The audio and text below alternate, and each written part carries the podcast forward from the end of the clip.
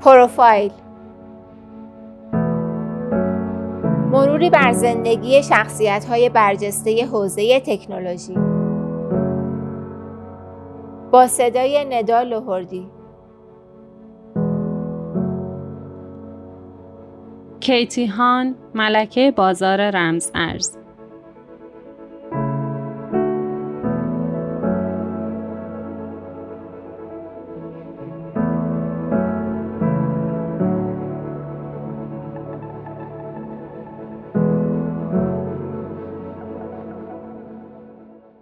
قطره‌های آب هر قد سبک، زلال و معصوم باشن اما در پیوستگی و تداوم می‌تونن به دل سنگ هم رخنه کنن و اون رو بشکافن.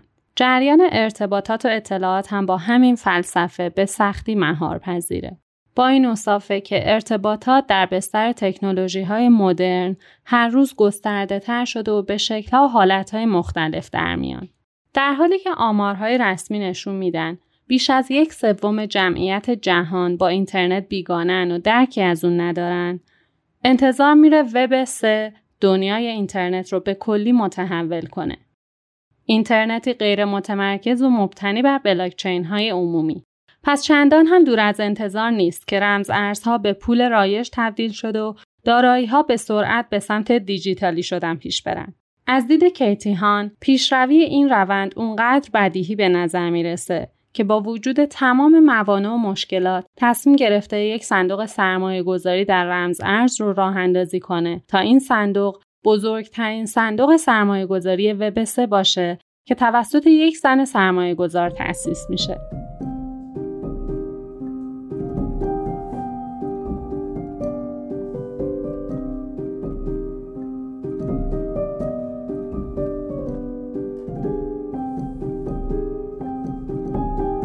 در تلاقی قانون و تکنولوژی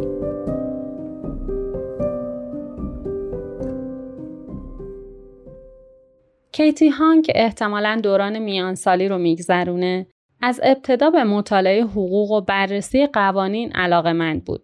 به همین دلیل در سال 1993 به دانشگاه بوستون رفت که چهارمین دانشگاه خصوصی بزرگ ایالات متحده به حساب میاد. اون در سال 1997 مدرک کارشناسی حقوق خودش رو با درجه ممتاز از این دانشگاه گرفت. در همون سال برای ادامه تحصیل به مدرسه حقوق دانشگاه استنفورد رفت و در سال 2000 با مدرک دکترای حرفه‌ای حقوق از اونجا فارغ و تحصیل شد.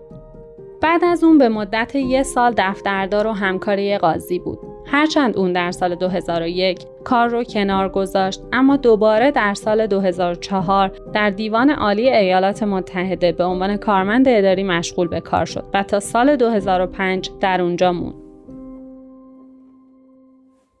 با این حال کیتی هان در فاصله سالهای 2001 تا 2006 به عنوان وکیل دادگستری فعالیت کرد.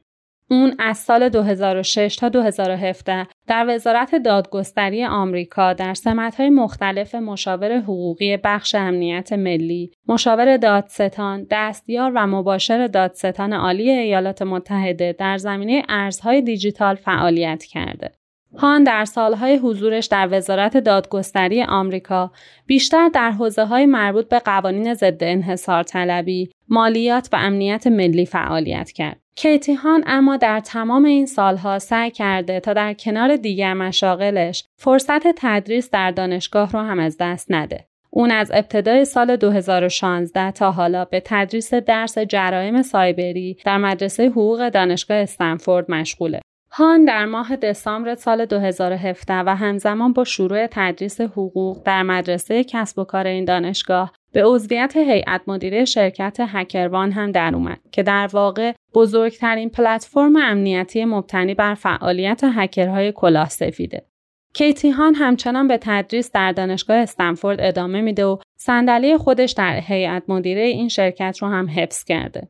در ماه می سال 2017 کیتی هان به هیئت مدیره شرکت کوین بیس پیوست که در حال حاضر بزرگترین پلتفرم صرافی رمز ارز آمریکا به حساب میاد. اون همچنان جایگاه خودش رو در هیئت مدیره، کمیته مدیریت و انتصابات و کمیته حقوق و دستمزد این شرکت در اختیار داره.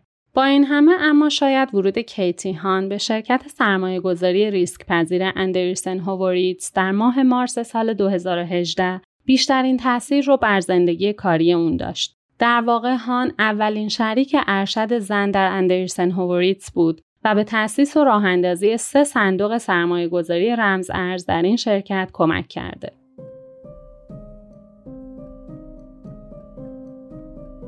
مؤسس بزرگترین صندوق سرمایه گذاری رمز ارز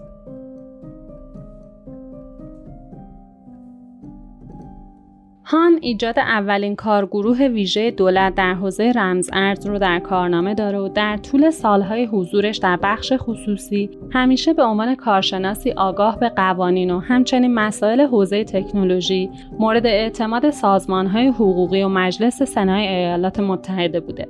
حالا اون درست مثل شرح حالی که در پروفایل شخصیش در شبکه اجتماعی لینکدین نوشته می‌خواد مدیرعامل و بنیانگذار یه چیز جدید باشه احتمالا به همین خاطرم بود که در آخرین روزهای سال میلادی گذشته در حساب توییترش نوشت امروز بیشتر از همیشه واضحه که وب سه اینترنت رو متحول خواهد کرد کیتی هام بعد از انتشار این توییت اعلام کرد که تصمیم داره شرکت اندرسن هووریتس رو ترک کنه تا صندوق سرمایه گذاری خودش در حوزه رمز ارز رو تأسیس کنه که تمرکز این صندوق بر سرمایه گذاری روی استارتاپ های حوزه رمز ارز و بلاکچین خواهد بود. به عقیده هان سرمایه گذاری در رمز ارزها به فراتر از مرزهای بیت کوین و دیگر ارزهای دیجیتال رایج فعلی خواهد رفت. ظاهرا اندرسن هووریتس یکی از شرکای سرمایه گذاری در صندوق جدید کیتی هان خواهد بود. این صندوق سرمایه گذاری عنوان بزرگترین صندوق سرمایه گذاری رمز ارزی رو در اختیار می‌گیره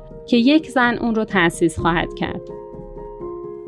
کیتی هان علاقه زیادی به فعالیت در زمینه دارایی های دیجیتال و رمز ارزها داره و در حال حاضر ارزش خالص دارایی های اون به بیش از 80 میلیون دلار می‌رسه.